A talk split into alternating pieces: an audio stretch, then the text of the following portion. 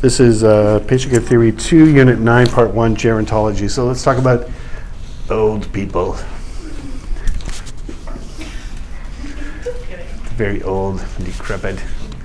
Uh, okay, so uh, let's go through the stats very quickly.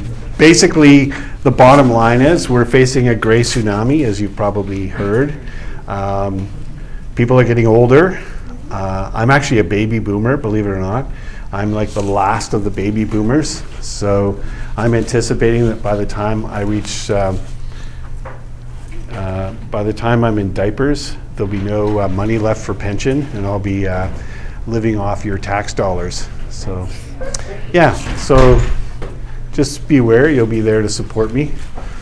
and I expect really good, compassionate care when you got to wipe my ass, you know. the, the scary part is, you know, it could really happen. Like, you know, I could stroke out in 15 years from now, and you'll be the one cleaning my diapers at some local nursing home. You're going, you'd be going to the room going, oh my God, what's that smell? Oh my God, it's Rob Terrio. Wall- wallowing in his own feces. That's it, I'm booking off.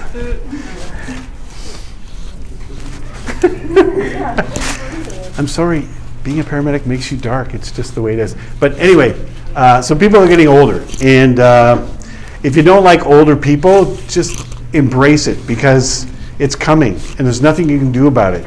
You're going to do 10, 15 shifts in a row without a single patient under the age of 70. So get to like old people. This is what I did. I think I told you I did something like eight shifts in a row without a single patient under the age of 70. And I thought, I'm going to lose it if I don't see a 20 year old or a 30 year old or something. And I just decided, I'm just going to make the best of this. So, you know, I've always conversed with patients. I love conversing with patients, but I really, really started conver- conversing with elderly patients in earnest. You know, asking questions about their lives. You know, where did you grow up? You know, were you married? Do you have kids? What do your kids do? What did you do for a living? What did your wife do for a living? Blah blah blah blah blah. And people are so interesting. They're truly interesting. I can't tell you the number of times I've arrived at the hospital with an elderly patient and they said to me, you know, are we here already? Can we go around the block a few times so we can talk some more? Because they don't get attention, right? They don't get, sometimes they don't get attention from the family, sometimes they don't have any family, um, and they love to talk. And you meet some interesting patients. I met, uh, I met a guy who was an engineer on the Avro Arrow, if you've heard of that plane. It was the most advanced plane in the world, built by, yeah, built in Canada. and uh, I met a woman who was a chemist at a time when uh, there were no female chemi- chemists, and she was at uh, one of the big universities, and um, she was just a, a real. She was a she was a firecracker, and she was a lot of fun to talk to because she basically didn't take any crap from the sexist men in her lab, and it was just a great conversation. Anyway, so people are getting older. They're coming at us. Don't worry about the stats because I'll never test you on that stuff. Um, but with the elderly, uh, multiple disease is the rule. Uh, a buffet of medications is the rule. When, if you look at a blister pack of medications, that's probably your best source of information for meds as long as the blister pack contains the names of the meds. If you're looking at just a list of meds, what it'll give you is a list of meds from 2019 2018, 2017, 2016, 2015. So you got to watch out those lists. Sometimes those lists can be two, three pages long, but the patient's only on the top six meds, not any of those other ones. Because if you've ever had prescriptions, um, the drug company, I don't know, or the, pharmac- the pharmacy, and I don't know why they do this, but they'll list all the meds you've ever been on, basically, in that list. So you may have been on an antibiotic six years ago, but there it is on the list. Um, vague symptoms are very common. Classic symptoms are often absent. Um, and patients frequently fail to relate symptoms. Um, they just they don't know how to put it into words, and it's not because they're elderly. It's not because they have dementia, but sometimes symptoms are just vague. You know, um, I understand you're having some abdominal pain. Uh, yeah, can you describe it for me?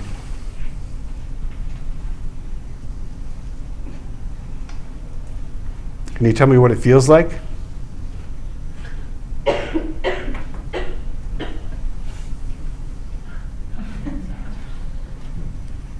Does it feel sharp?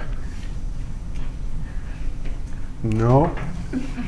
this is the kind of interaction you're going to have, uh, guaranteed. So uh, don't get impatient. Maybe save those questions for the back of the ambulance.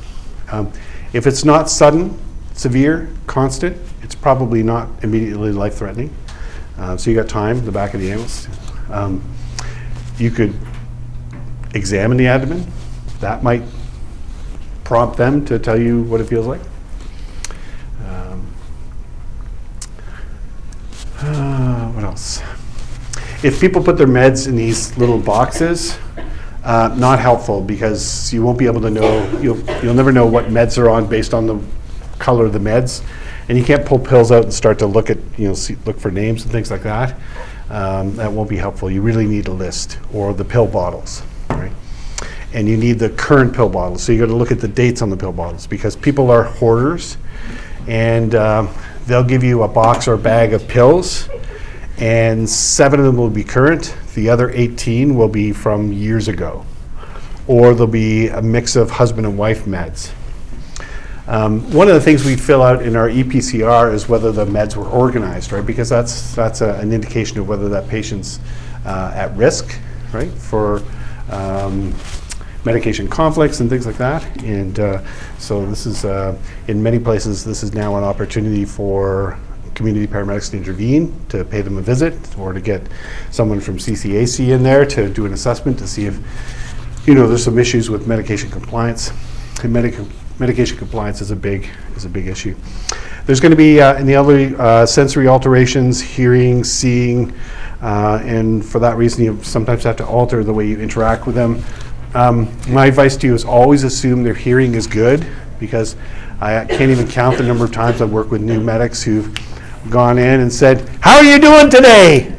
And they just look at him like, "I'm fine," and so is my hearing. You know. So, uh, oh yeah, it's great to stand back and watch that happen. I know one guy, I don't know what it is with this guy, but this guy shouts at every older patient, no matter what. Even when they say, you know, my hearing's fine, he continues to shout. And I'm like, buddy, shut up. Like you're driving me crazy. Uh, oftentimes, these patients have fear of hospitalization. I don't blame them it's uh, it's a festering cesspool of pathogens, right? The last thing I want to do if I'm an elderly and immunocompromised is go into this pool of, you know, pathogens and uh, antibiotic resistant and uh, resistant pathogens and spend the last days of my life battling some irreversible pneumonia. So people are afraid to go to the hospital. Sometimes they just don't want to be a burden of the hospital. Um, they they often call you because they started out with one problem and then another problem happened and then another problem on top of that happened and it's going to be difficult for you to sort out what was the primary problem what was the reason that led to them calling for 911 and it may be just simply an accumulation of things often i find it's usually one particular thing like shortness of breath and it's no worse today than it was yesterday or the day before, but it's been going on for three days and it's not going away, and they're not sleeping at night because of it, and they're just they're tired. They've reached the point where they need to go to the hospital, and that's the simple truth, right? So you're not looking for some magic. Well, what happened? What made you call 911? Something suddenly changed? No, nothing changed. It's just uh, a continuation. It's just reached the point where they can't take it anymore. Uh, nervous system findings, so they may have they may have diminished or heightened pain mechanism. I've had patients who you touch them and they're screaming in pain, uh, or they've got uh, a midshaft femur fracture and they feel nothing at all.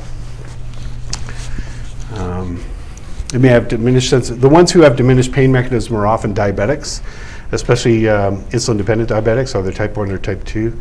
Uh, they may have diminished sense of equilibrium, so the risk of falls. Right, falls are one of the leading causes of trauma in the elderly. Are you okay, Nikita? Are you gonna, gonna be able to recover from this? Yeah, Okay. Um, and so there's a lot of effort in the paramedic community t- towards trying to uh, uh, prevent injuries by um, you, some services are going to give you a checklist where you um, look at risk of falls. Is their apartment cluttered? Are there things lying around in place where they shouldn't be lying around? Uh, the risk of trips, uh, trips and falls, that sort of thing.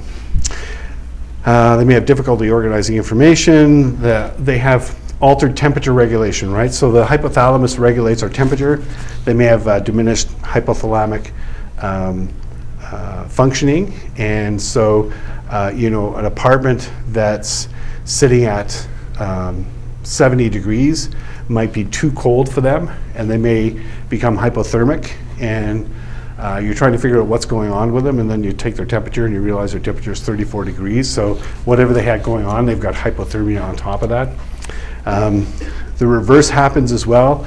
I've gone to cardiac arrests into small bungalows where there's an elderly couple, and um, one guy is lying dead on the floor. The other one has got a sweater on, is holding herself like this, and the temperature is 44 degrees inside the house, and um, you're sweating profusely. You guys are good now?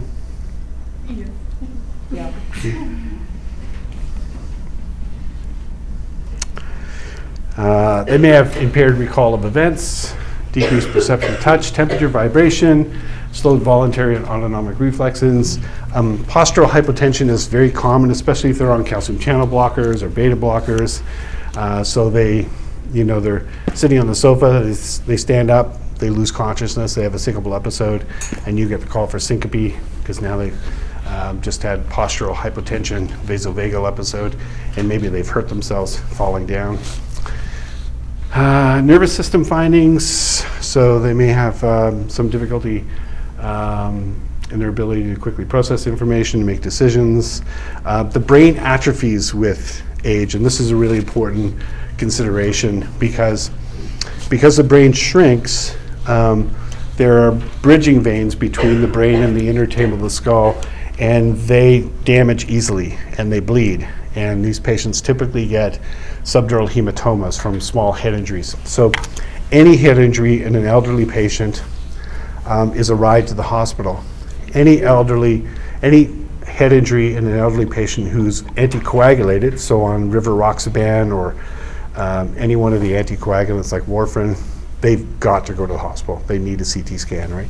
Because they get head injuries and they they uh, uh, they bleed um, intracerebrally, and um, and they die hours later. I think last year when we covered neuro, we talked about subdural hematomas in the elderly. Do you remember that um, nursery rhyme? It's raining, it's pouring, the old man is snoring. He went to bed with a bump on his head and he couldn't get up in the morning. That's a classic subdural hematoma. That's a classic subdural hematoma. Yeah. Why did I just? Couldn't get up in the morning. Yeah, couldn't get up in the morning. Oh, yeah. I did. Yeah, it's raining, it's pouring. The old man is snoring, bumped his head, went to, was it- bumped his head, went to bed, couldn't get up in the morning. Island has, he went to bed and couldn't get up till morning. Yeah, No. I s- no. Yeah, no, the lyrics are couldn't get up in the morning. Yeah, but the lyrics have been changed over time to, you know, the lyrics have probably been changed over time so they wouldn't alarm kids, you know, thinking this grandfather's dead. Why did we used to sing that? It's like the round the circle kind of song. Ring around the rosy? Yeah, all the old nursery rhymes are about death and disease. We were sure. What? Humpty Dumpty sat on the wall. Humpty Dumpty. So, you know, it's unfortunate, all the old nursery rhymes are from the, you know, late 1800s, eh, late 1800s, early 1900s. We need, uh, we need a new generation of paramedics to create some new nursery rhymes to deal with, uh, to deal with trauma and death and newer diseases, right? Like, there's no nursery rhyme. This is being incredibly insensitive, so I'm going to pause this recording. just play along with it. So brain atrophy is a real concern. Um, I was at, uh, do you guys know where the Fern Resort is, Orillia? I was at the Fern Resort with my wife and my daughter. I'm off golfing while they're at the pool, because that's what guys do, lazy bastards, uh, non-family sociable guys do. So that's what I was doing. And um, my wife witnesses this elderly lady. She's uh, going to the washroom, and she trips and falls, and she hits her head on a stair. She gets up. Um, lifeguard comes over, assesses her, talks to her. She refuses any kind of care. She uh, she goes back to her room, and the next morning, uh, paramedics transported her unresponsive. Classic subdural hematoma. Now, I didn't assess her, I didn't see her, I'm speculating, but uh, this is classic, right? Goes to bed with a bump on the head, can't get up in the morning. That's classic subdural hematoma. The temptation to talk with the lifeguards to give them a lesson about brain atrophy in the elderly and the risk of head injury in an elderly was overwhelming, but I resisted. It was overwhelming. Here's an example. This is a local guy here. Uh, refused to go to the hospital with the paramedics. The paramedics did everything they were supposed to do. They were thorough. They did everything to try to persuade him to go to the hospital. He refused. He died later. That's a classic. Uh, where did this happen? So, um, the bump on his head wasn't that bad. This is according to his wife. And the paramedics had uh, dressed the small cut. He just wanted to get home. Classic. Documents also show paramedics explained to Jim the risks involved with refusing to go to the hospital, that he could have a head injury, and if left unattended, could be very dangerous. Um, he didn't want to go to the hospital. Paramedics couldn't force him to go. So they were absolved of any wrongdoing. They were very thorough. If you want to be extra thorough, you can call a base hospital doc and get a base hospital doc to talk to patients. Some research has shown that uh, when patients are in contact with a physician, sometimes the physician is able to persuade them. And I've done that too, where, where I was genuinely, genuinely concerned for that patient who really, really needed to go to the hospital. And then I've got some backup, right? But at the very least, um, you're going to call a supervisor in, right? Get the supervisor to try to help. Try to recruit family, get the wife, try to persuade them, get the grandkids on the phone if you have to. Um, That's what you got to do. A few minutes after they got in the door, Jim began talking nonsense, then collapsed on the bathroom floor, and Mary Ellen called for another ambulance. And he died. True story. Just a few years ago in this area. Yeah. Isn't that similar to what happened to To who? Yeah, Natasha Richardson, exactly. She had a, elderly. she's not elderly, she wasn't elderly, she had an epidural hematoma, right? And she refused to go to the hospital and uh, died later. So, um, the cancel call is your most dangerous call in terms of litigation. And so, yeah, you can't just accept, uh, no, I don't want to go to the hospital. They, you have a legal obligation to inform the patient of the risks of both accepting or refusing to go to the hospital. And uh, not just, you know, seizure, coma, death, it's got to be what you anticipate could happen. And, um, and also uh, ensuring they understand that uh, if anything changes, they need to call 911. Um, They should call you back. If he had gone with the paramedics. What's that? If he had gone with the paramedics, what would they have done at the hospital? They probably would have, they probably would have done surgery, right? So his level of conscious dropped off fairly quickly, so they probably would have intervened and done surgery right away. So what happens is, remember, like we talked about last year, when you have an intracerebral bleed, there's limited space in there, right? Your brain is trapped in this bony box. And so you've got cerebrospinal fluid, blood, and brain matter. And when bleeding occurs, the brain starts to shift in one direction, eventually starts to funnel downwards. And once it funnels downwards, uh, you know, if the brainstem goes through the foramen magnum, it cuts off all vital signs. So uh, at a local hospital, they might do a craniotomy to relieve the pressure and then transfer them to a neuro, neurotrans, uh, trauma center where they can get that bleeding under control. So. So yeah, he may have. Now, here's something you're going to encounter commonly in the elderly patients. I'll try to finish this off in five minutes. Delirium. Delirium is very common, and it's just little things that cause delirium. So de- delirium is an acute confusional state. So you're often going to get patients who have dementia, have Alzheimer's, but they're a little more confused than normal. That's the report you get from family or from uh, nursing staff right? Uh, They've got, but they're a little more confused than normal. That's delirium. and uh, can develop in hours or days. They have disorganized thinking, disorientation. They may be agitated. They may be fearful of you and going to the hospital. They may be hyperactive or hypoactive. Uh, it's often reversible. It's usually some. Um, so there are a whole bunch of different causes of uh, delirium. Let's just go through them quickly. So just read through these um, for future reference. So uh, hypoxia, tumor, head trauma, stroke, postictal states, post seizure, right? Infection. Infection is most common. I see elderly patients with urinary tract infections. They get delirium from a UTI. Delirium. We actually saw that in our clinical placement in Keto. There you go. Amazing.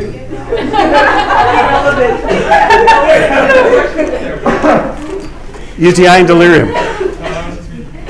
See? That's cool. What do you mean, whatever? No one cares. He means that Keegan forgot to include him when they went to saw this patient.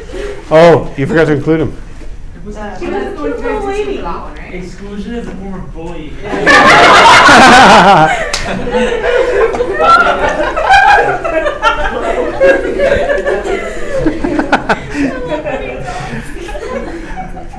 Um, cardiopulmonary disorders, causes of delirium, uh, shock states, MIs, MIs. Imagine an MI causes delirium. Interesting. Congestive heart failure, cardiac arrhythmias, respiratory failure, metabolic disorders, liver failure, liver failure common. Uh, hepatic encephalopathies very common. Where liver failure, they have circulating toxins. It affects the brain. They may develop an uh, inflammatory process or just a malfunction of the brain. Um, I have to tell you about my uh, encephalopathy uh, Hulk Hogan call sometime. Uh, anemia, shh. Hypoglycemia, reversible.